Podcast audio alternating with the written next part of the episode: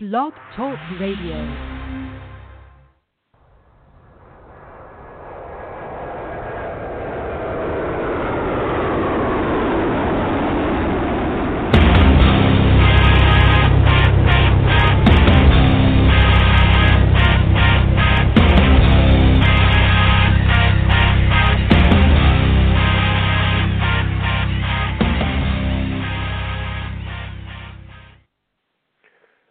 Friday, everybody. Welcome to the Michael Cutler Hour. I am your host, Michael Cutler. It is May the 5th, 2017.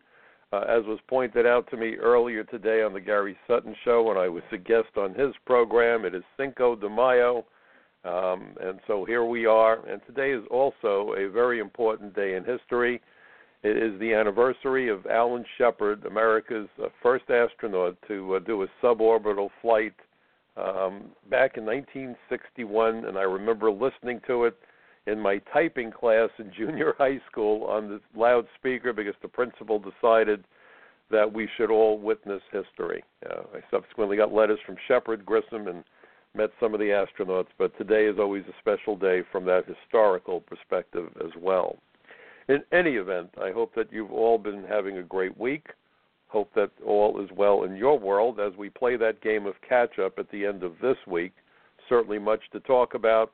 I want to thank you for joining me. For those of you familiar with me, familiar with my program, you know that I'm a retired senior special agent with what used to be the Immigration and Naturalization Service, the INS. And every week I try to provide you with perspectives and insight on immigration and how it impacts America, Americans, uh, and a host of other issues because it is so significant to uh, virtually every challenge and threat that America and Americans face in this dangerous and turbulent world. Uh, again, if you're familiar with me, you know that I write for a number of websites. I write for capsweb.org, Californians for Population Stabilization. I write for Front Page Magazine, and I write for The Social Contract and of course my website, michaelcutler.net. Moving right along, what I want to talk about, at least in the beginning, is the fact that incredibly, the uh, Congress, controlled by the Republicans, could not add the money for the border wall to the budget. And this is not a left right issue because 10 years ago, the Democrats voted for building a fence along the border. And suddenly, the Democrats are opposed to it and the pusillanimous Republicans could not alter the um, dynamics of this conversation. Um, and, and some of the language has been unbearable. Senator Menendez from New Jersey referred to it as a wall of hate, saying that the construction of a wall would end um, commerce between the United States and Mexico. Patently false the fence was supposed to, or the wall was supposed to, make certain that all commerce flows through ports of entry. It's not designed to block ports of entry. And if you listen to the nonsense being spewed in the mainstream media by the politicians, pundits, by the pollsters, by the people who have opinions without facts to back up their opinions, too much of that in the media these days, you realize the scope of the problem that we are today facing.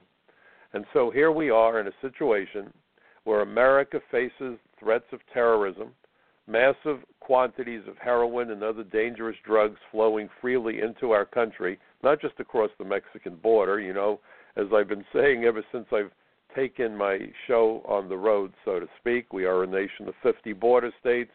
People and cargo flow into America across the Mexican border, both legally and illegally flow into the United States through the Canadian border, legally and illegally, through our coastal region, both legally and illegally, and through our international airports. Altogether, the United States has 325 ports of entry, uh, if you include international airports, seaports, and the land border crossings.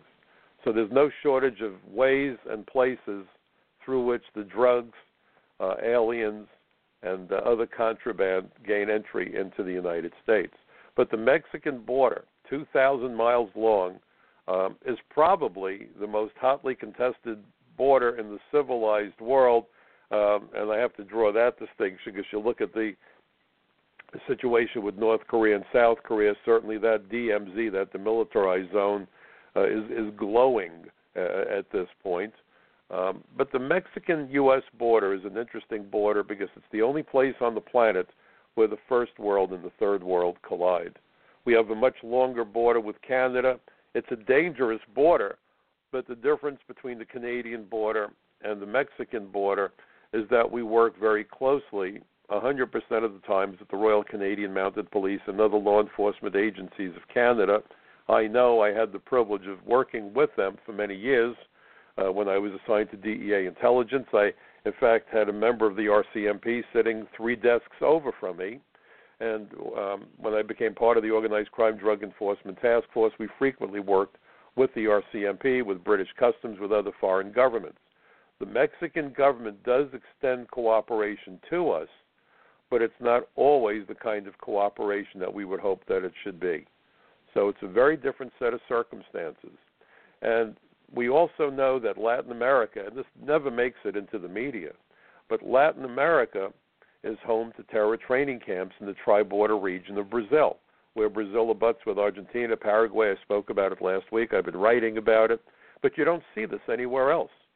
And last week, if you listened to my program or if you listen to the podcast, you know that an individual from Pakistan by the name of Sharafat Ali Khan pleaded guilty to smuggling aliens into the United States from the Middle East through Brazil. He went to Brazil, acquired Brazilian residency, and then moved aliens from Afghanistan, from Bangladesh, from Pakistan, from other problematic countries into Brazil as a staging area, and then he moved them into Panama and ultimately up through the Mexican border. But here's the point that you need to know. Now, nothing in the indictment indicated that any of those aliens went to the terror training camps located in Brazil, but why Brazil? You know, with all the possibilities, the idea that he moved them through Brazil, that we know about the terror training camps, according to a Washington Times report, at least one of the individuals that he smuggled during a two year period was known to have a relationship with the Taliban. Clearly, this is a problem. And even if this smuggler wasn't using the tri border region of Brazil in that fashion, we know that this guy was one of God knows how many smugglers. You know, when somebody gets pulled over for speeding on the highway, generally that person wasn't the only speeder, it was the only speeder to get caught at that moment. So the Mexican border is certainly a place where there's a lot of traffic. A lot of it has been cut down because of the policies of the uh, Trump administration. You know, I call this deterrence through enforcement. But nevertheless, that border is a dangerous border, providing access to our country by criminals, by terrorists, by nar- by narcotics uh, travel uh, traffickers.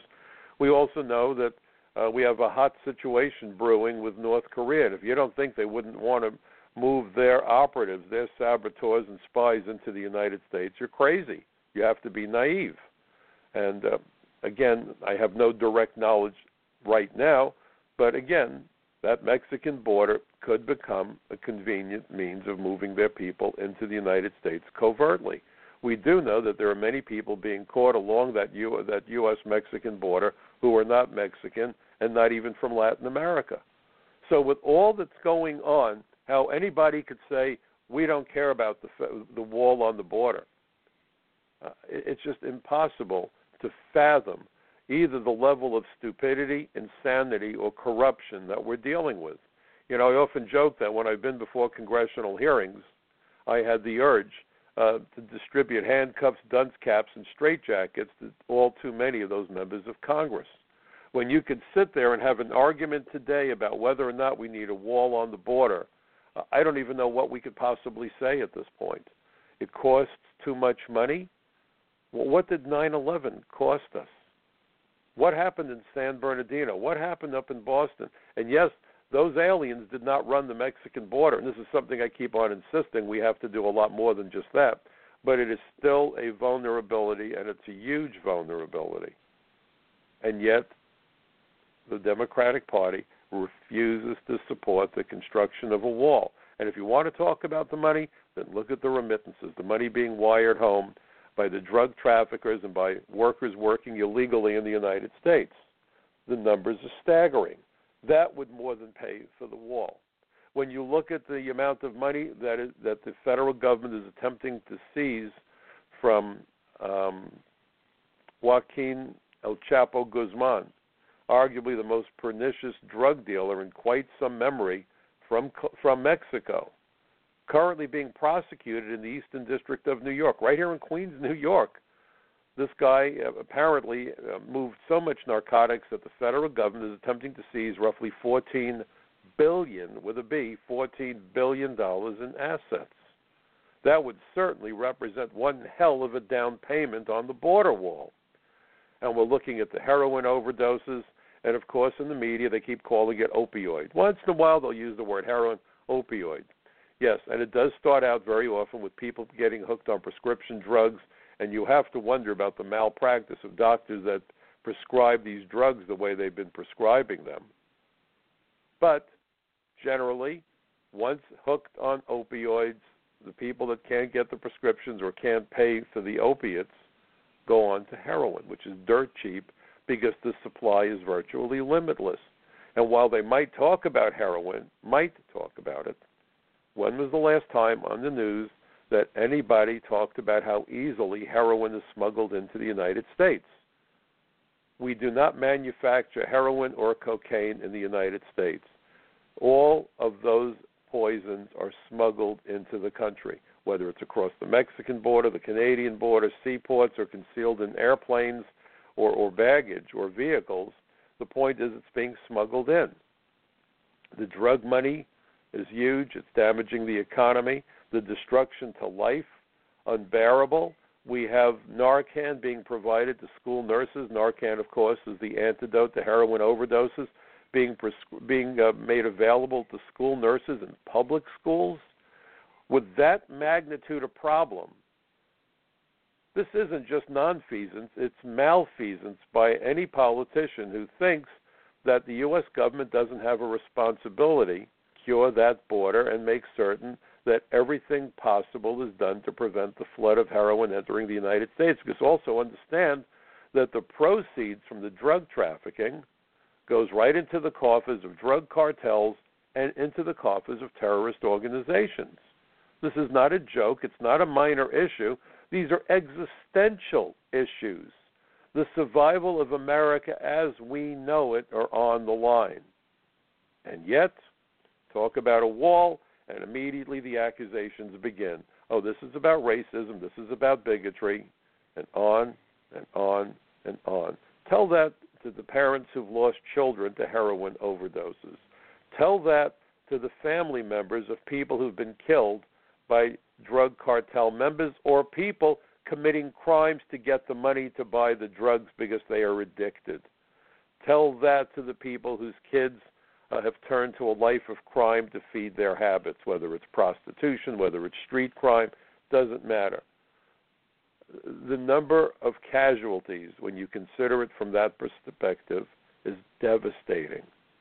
And yet, any discussion about securing the border immediately uh, gets you labeled as a xenophobe, as a racist, as a bigot, as a hater.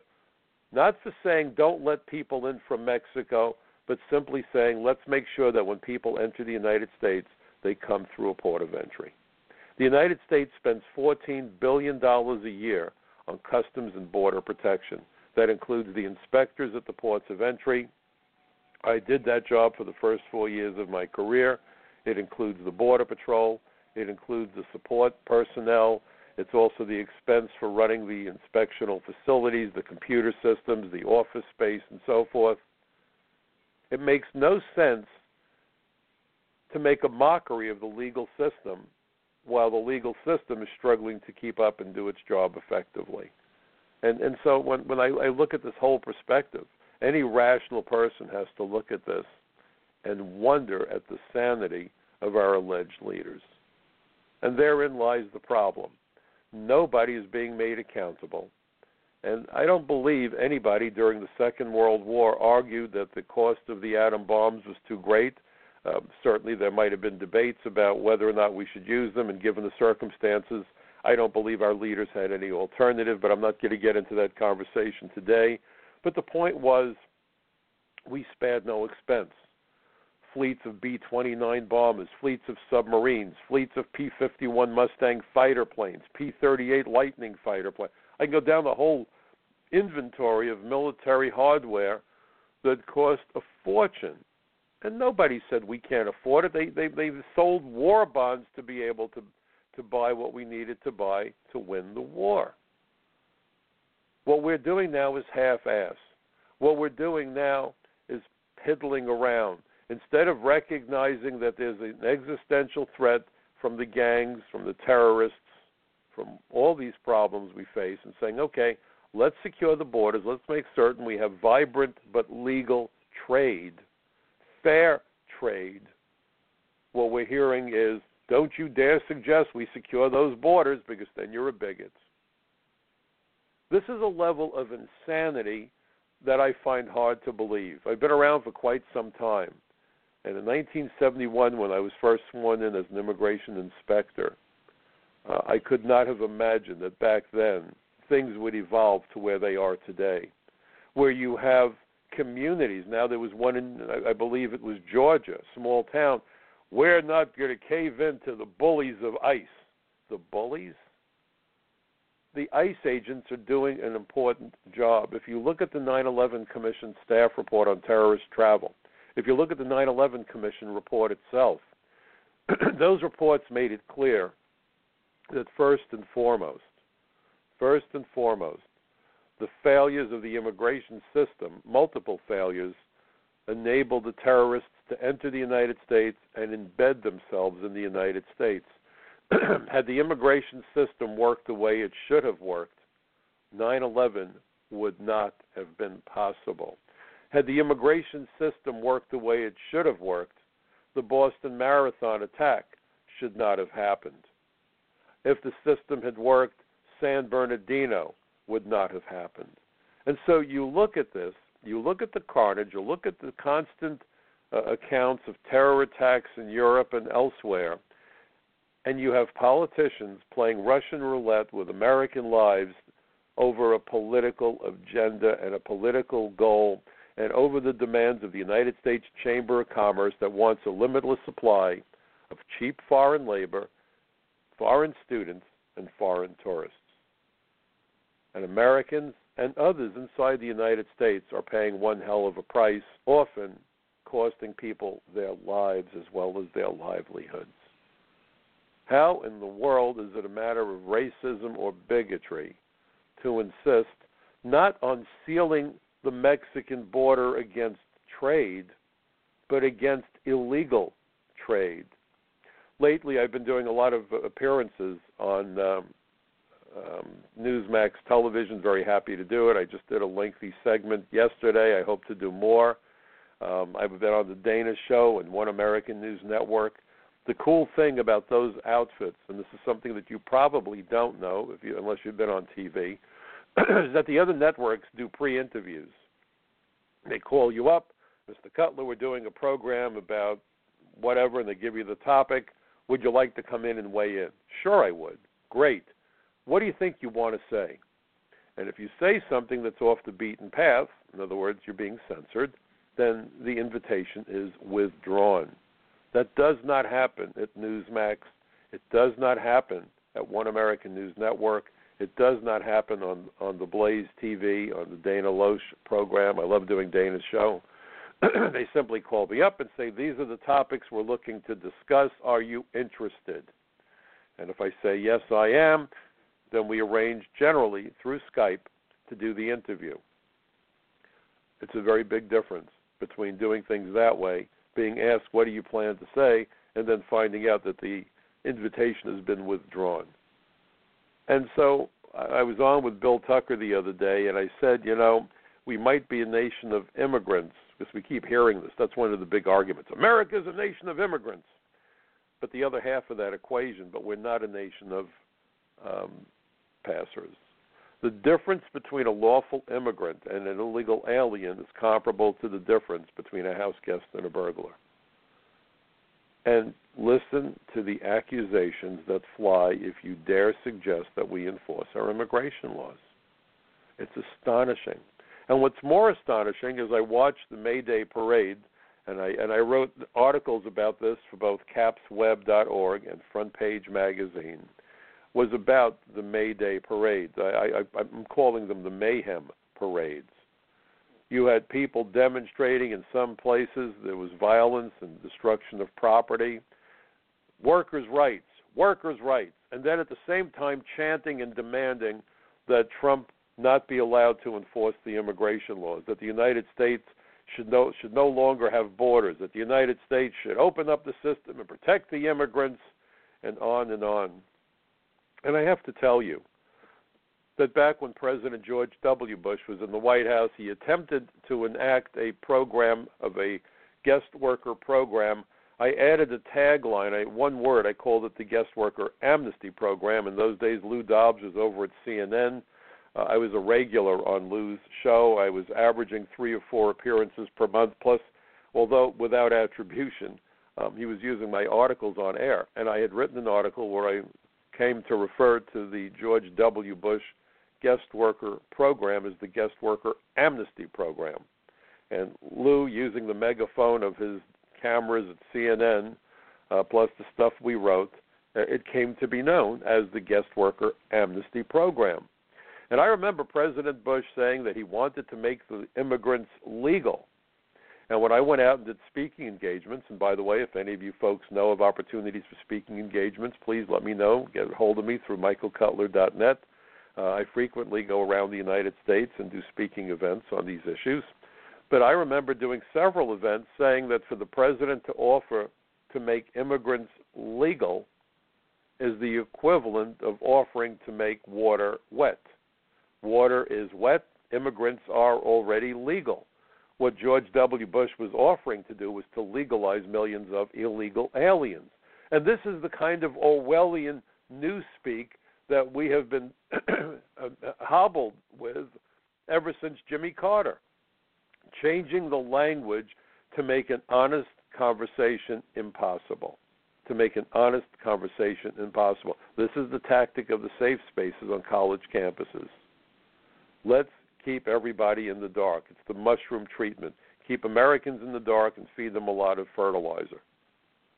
So when we hear this nonsense and you see these protesters who are running around out there rapidly screaming, oh, the president is bad, the president is evil. Stephen Colbert said something, I won't even repeat it, it was disgusting. Uh, and here's something I, I really want all of you to give some thought to this evening. This is very, very important. I've never seen a time in American history when so many Americans did not want their president to do well no matter who he was. It didn't matter who the president has been in the past.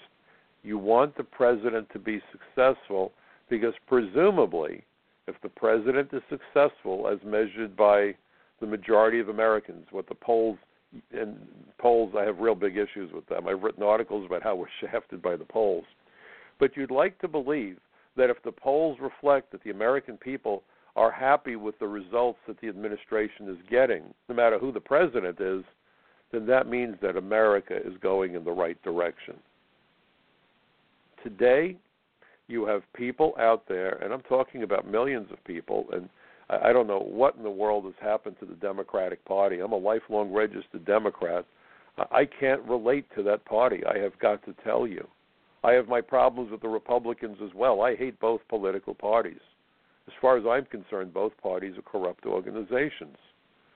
But to have millions of Democrats so adamant about hoping that the President of the United States fails uh, need to understand that if he fails, America fails. This is not an era where we can play games. We're living in a very perilous era and everyone should be cheering the president on that he be successful. And and let me give you an example about Labor Day. The people screaming about more higher wages and better jobs and better working conditions. That's exactly the results that we are getting because of this administration. Because of the immigration policies of the President of the United States, we're getting what I would have to refer to as deterrence through enforcement. And in fact, in one of the instances, and, and this is really significant, um, Bar Harbor, this was in um, the Bangor Daily News reporting, this is April 28th, that they're unable to attract the same workers to come back on H2B visas. You heard of H1B, the high tech? H2B are the people that do the more mundane jobs, the waiters and waitresses and cooks and chambermaids in the hotels and so forth. So those workers are, are having a more difficult time now because of quotas that have been established and so forth. And so what they said in this article, and I've just written a piece, I hope it's going to be published soon um, on um, Front Page Magazine. But what's what's remarkable to me is that as these May Day protesters are out there screaming about jobs and wages, up in Bangor, Maine, um, they're complaining they can't get enough foreign workers. So guess what they're going to have to do? Shock of shocks, they're going to have to hire Americans, and to make certain they can attract enough Americans, they're going to have to raise the wages. And they're upset about it, the employers. Now, understand that under the H 2B visa program, they're not supposed to hire foreign workers if Americans are available, and they're not supposed to use the program to drive down wages. But of course, they've been using it to drive down wages. And who has turned this around? President Trump. No president in recent years has taken this sort of decisive pro worker action. And you have these fools out there, these useful idiots, if you will, protesting immigration policies that at their foundation are going to get more Americans working and make wages go up. And you have these fools out there protesting what the president is doing. I have to tell you, folks, this is incomprehensible. And then what I've written for both CAPS and for Front Page Magazine is about uh, this office that the president created called Voice Victims of Immigration um, Criminal um, Engagement. And, and so, and, and, um, let me get this right, forgive me Victims of Immigration Crimes Engagement. Now, you, you look at that and you say to yourself, why hasn't this been done before? Why is it that for years, every time, and to this day, when you hear about immigration, all we hear about what's in the best interest of the aliens? One lawyer wrote a piece saying that what the immigrant what the immigrants want, again using that term, is to not be deported but to be legalized. Well, I'm glad that that's what they want. What does the average American want? What does the average American want? Uh, yeah, I was just reading uh, where in New York there's a shortage of pre um, pre-K programs for children. They're overcrowded, and you realize that the, that New York City has become a magnet for illegal aliens. So, how many children are flooding into schools who are either themselves illegal aliens or born to illegal alien parents and shouldn't be in the United States, but for the fact that their parents managed to come here and they're being concealed from ICE detection by New York City's policies. So the schools are overflowing. It's costing a hell of a lot of money. President uh, Mayor De Blasio um, says that his goal is to put every child in a pre-K program from the age of three and I think, and I, I don't want to misspeak, but I believe he said that it would cost a billion dollars. A billion dollars. How many of those children are children born to aliens who are here illegally? And, and I know that it, it, it sounds mean spirited, but when you have a limited budget and when you can't provide quality education for American citizens, then you got to ask yourself, what are we doing? I believe in charity, but you don't give to charity when your own children are going to bed hungry at night. I believe in educating children, but what about what happens to American children who have learning disabilities? The autism rates are off the chart. I have a son who has autism, thank God, because of early intervention. Um, he's doing stuff I could never have imagined, uh, studying engineering and so forth. We're fortunate. But without early intervention, this wouldn't have been possible. Why on earth are we so hell bent on flooding America with students from other countries or with children from people who shouldn't have been uh, able to remain in the country?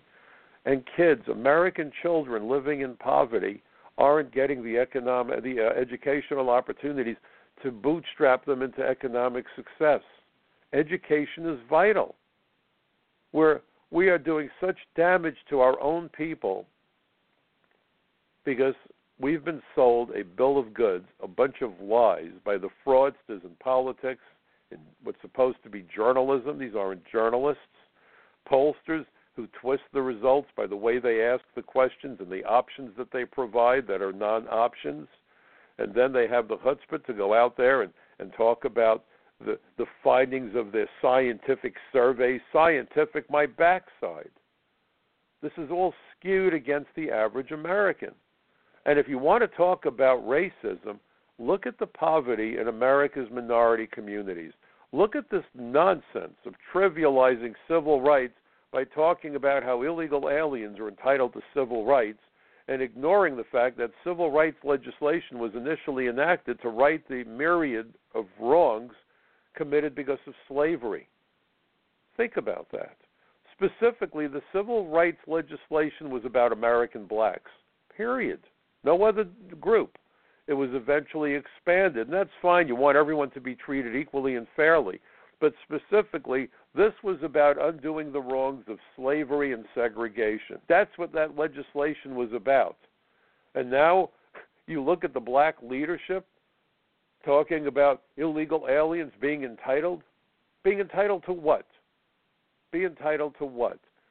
Let's remember why we got legislation in the first place to try to set things on an even keel after the the, the, the insanity of slavery and, and racism. And this now is something that we're going to extend to anybody who comes here by any means possible. Anybody present in the United States is certainly entitled to human rights and certainly entitled to due process.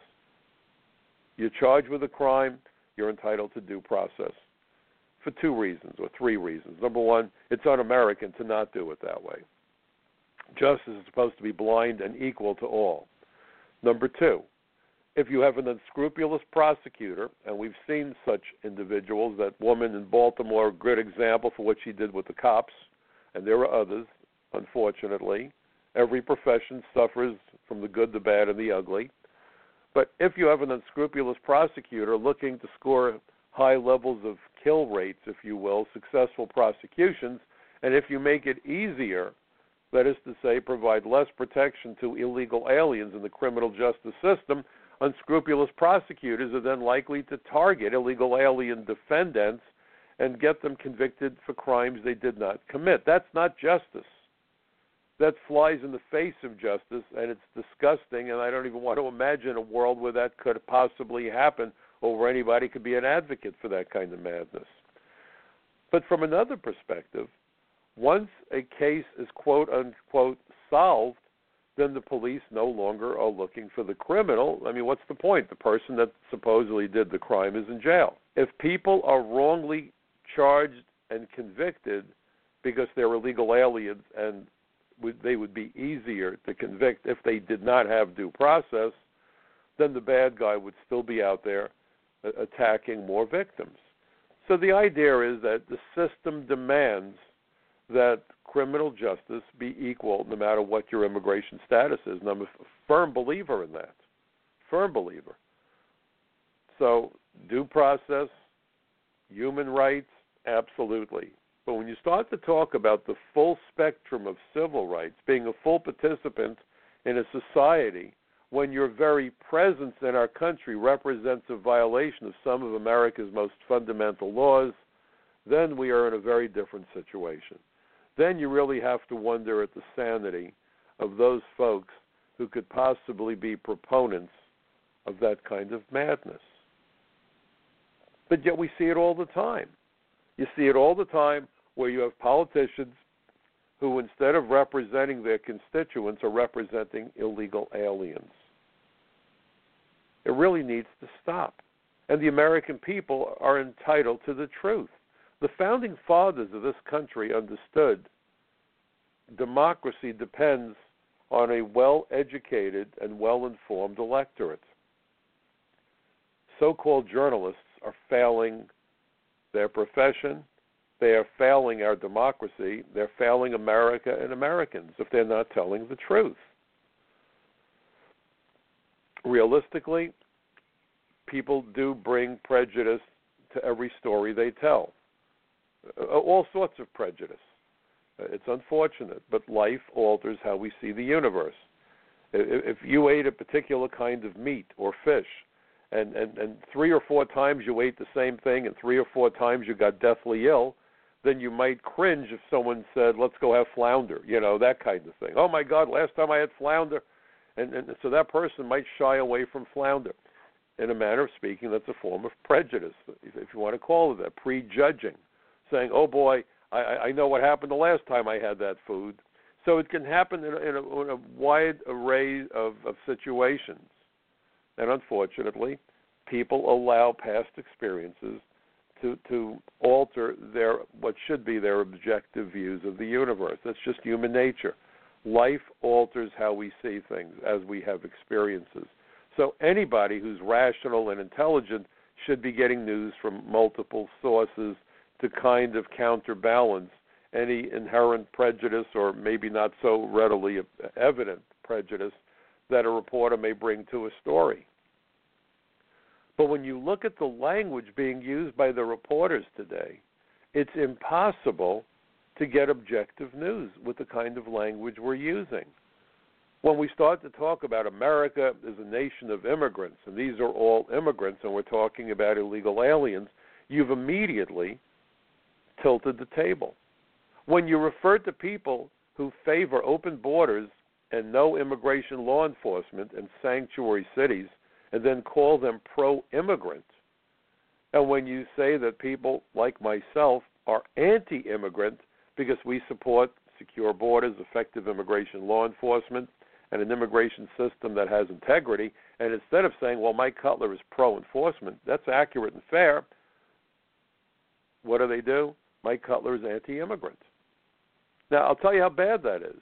Back in college, I was a president in a Jewish service organization known as the B'nai B'rith. One of the arms of the B'nai B'rith, one of its subdivisions, is the Anti Defamation League. I was very proud to be a member of the B'nai B'rith. We collected money for a bunch of charities.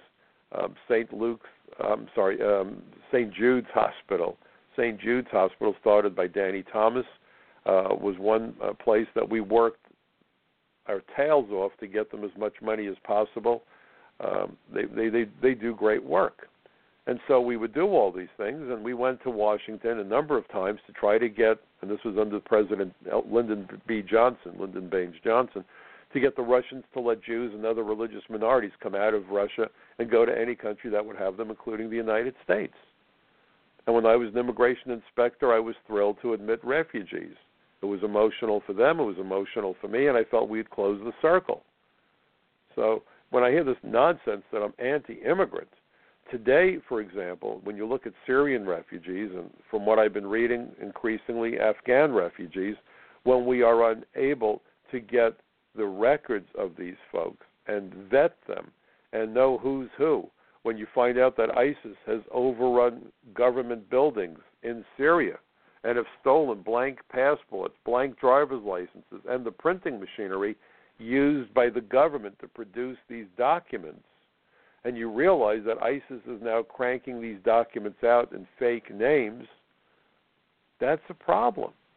When John Brennan, who under the prior administration was the head of the CIA, talking about how at congressional hearings under oath, he spoke or testified about how ISIS was embedding terrorists in refugee flows.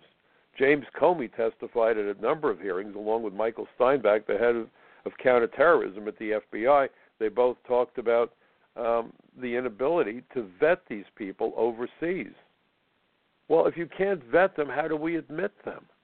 And if you dare suggest that we ought to be careful because it doesn't take that many terrorists to create, uh, you know, havoc, 19 young men barely out of their teens. I keep saying it, but I'm compelled to say it again. On 9 11, it was 19 terrorists that racked up more casualties than did the Japanese fleet at Pearl Harbor on December 7, 1941. So when you look at those numbers and you look at the media, and they're always looking at it through the perspective of the illegal alien or the illegal alien's family. And I have to tell you, it's infuriating it's infuriating when I testified at the murder trial of a Panamanian um, who was on trial for killing a 24 year old police officer. It's infuriating when you look at all the other cases that I have knowledge of that involved aliens who shouldn't have been here. My friend Don Rosenberg, whose son was killed by an illegal alien in San Francisco. Uh, you know, you look at these murders, these senseless deaths, you look at the carnage, and you say to yourself, how is it that politicians who took an oath to defend the Constitution, who promised their constituents that they would look out for their best interests, are doing anything but? How is it that under the Clinton administration and under the Obama administration, they would have stakeholder meetings where immigration was concerned, but the stakeholders never included anybody who either represented the uh, enforcement personnel or the average American citizen. Stakeholders to Clinton and Obama were the immigration lawyers, the refugee groups, the various churches, corporations that wanted cheap labor. But nobody ever stood up and said, wait a moment, we represent the ICE agents and we can't do our job effectively. We represent the Border Patrol agents. We can't do our job successfully.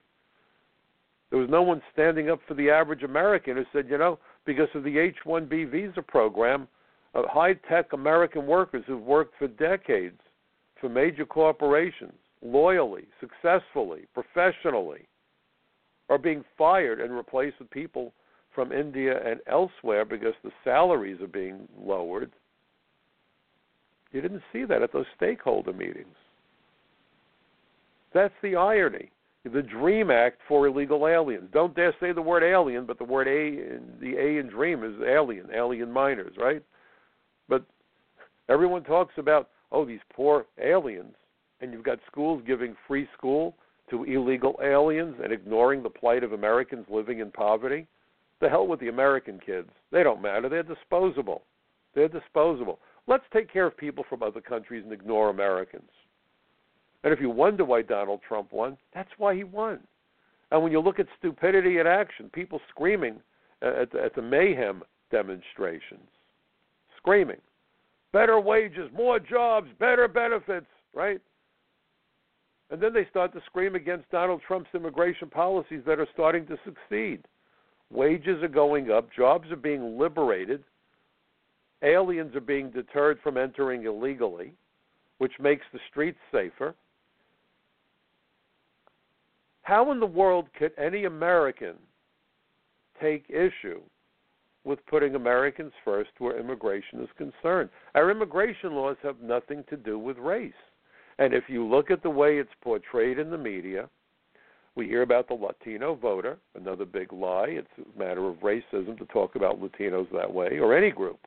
The Jewish voter, the black voter, the Christian voter, if you're wearing a Star of David, or if you're wearing a cross, or if you have black skin, or if your name is Rodriguez, then we don't need to know anything more about you.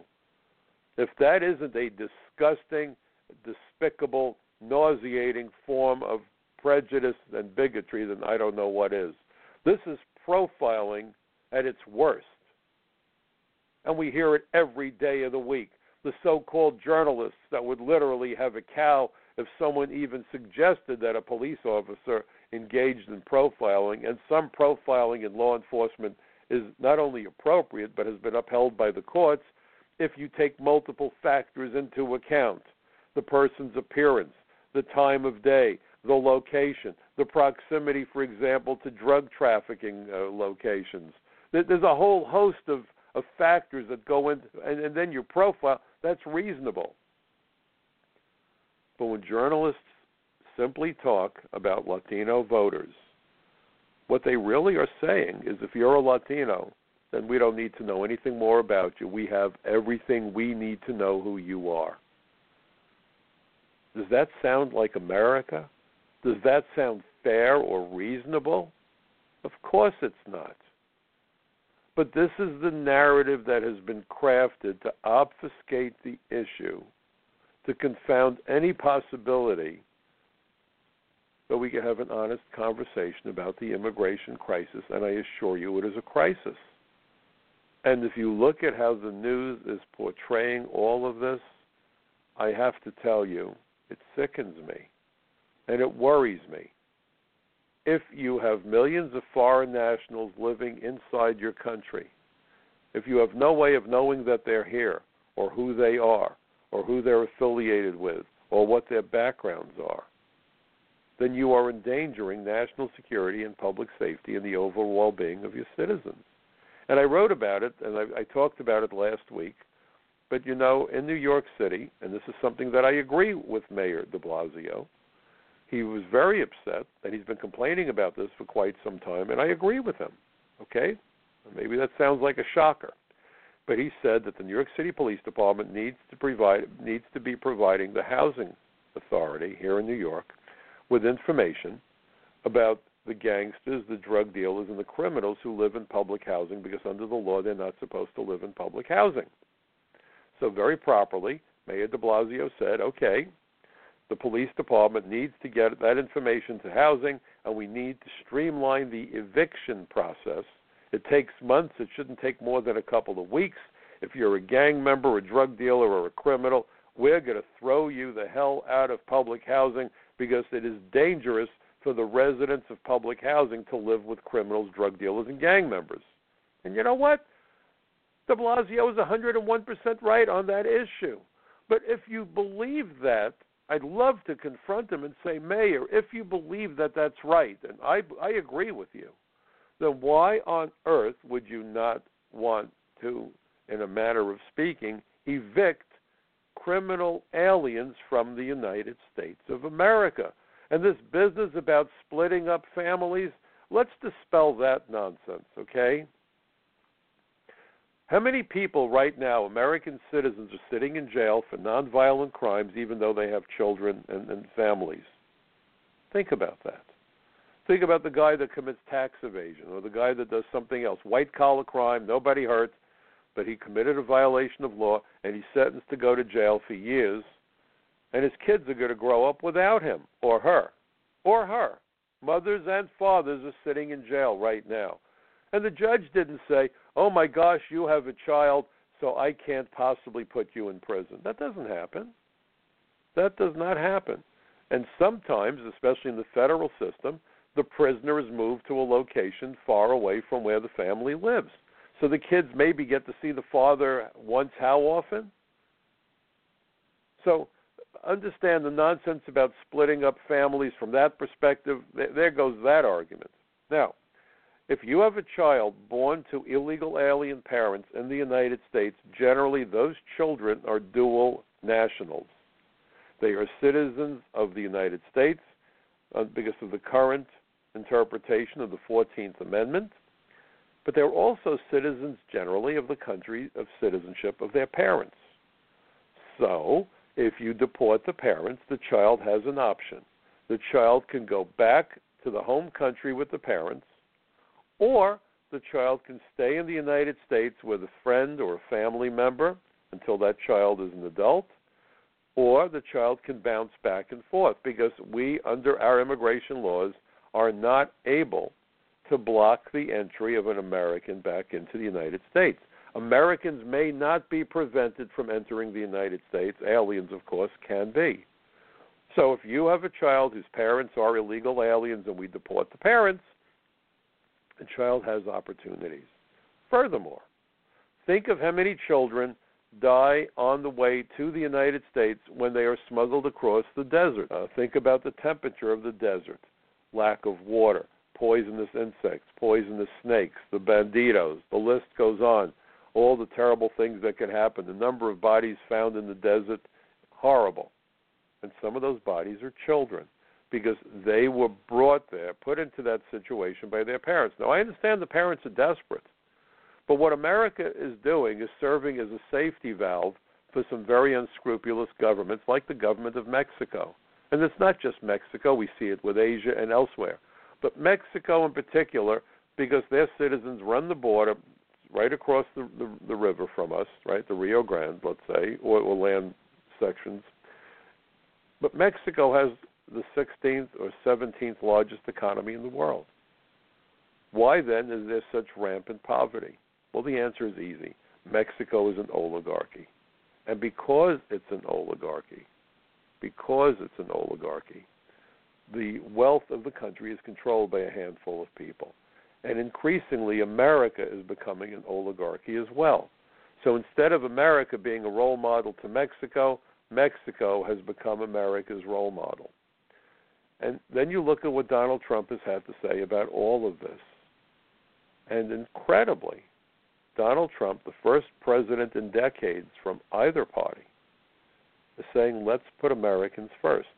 Let's not just bring American uh, uh, jobs back to America, but let's see to it that those jobs are done by American hands.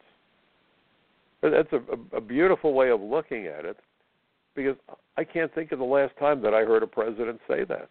Going back to when I first got my badge in 1971. It's not enough to bring jobs back to America, but the jobs must be done by American hands. And so the Mayhem Day demonstrators out there screaming about Trump on the one hand and labor and working conditions and wages on the other hand don't seem to get it. If only they would understand that the immigration policies of this administration provide ample benefits to American workers more opportunities, more jobs, and better wages. And when you have a president who, for the first time, creates this office of advocacy for the victims of criminal aliens, how could anybody be upset? People should say, finally, finally, you have a president who is putting the desires of the citizens of the United States above all others. That's what countries are supposed to do. In exchange for the allegiance that we have for our country, the government needs to match that allegiance for its citizens. We the people. We the people. That's a state of that's a statement of populism. We the people.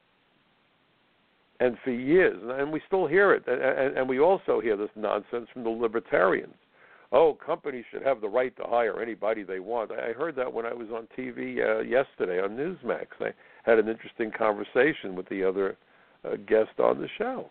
I said, no, it doesn't work that way because the U.S. government has to provide visas. And if you provide visas to foreign workers who take the jobs of Americans, then it's America that's undermining its own people. And that is not acceptable. And that's why I feel so strongly about what is going on in America today and about what should be going on in America today.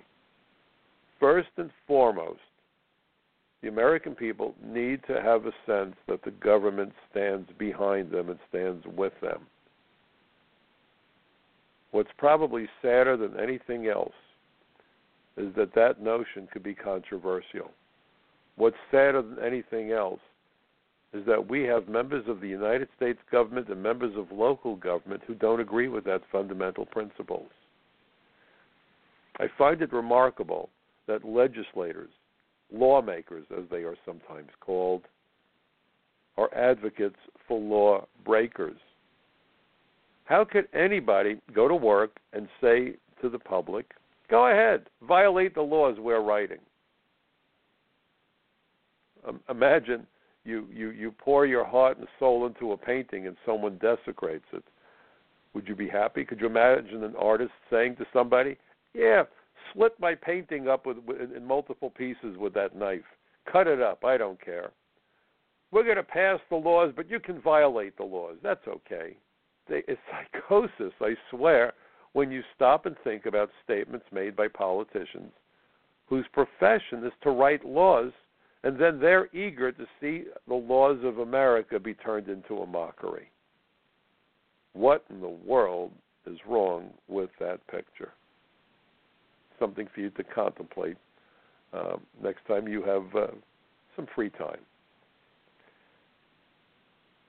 You know, as always, I um, I, I want to thank you for uh, for joining me on my program, the Michael Cutler Hour.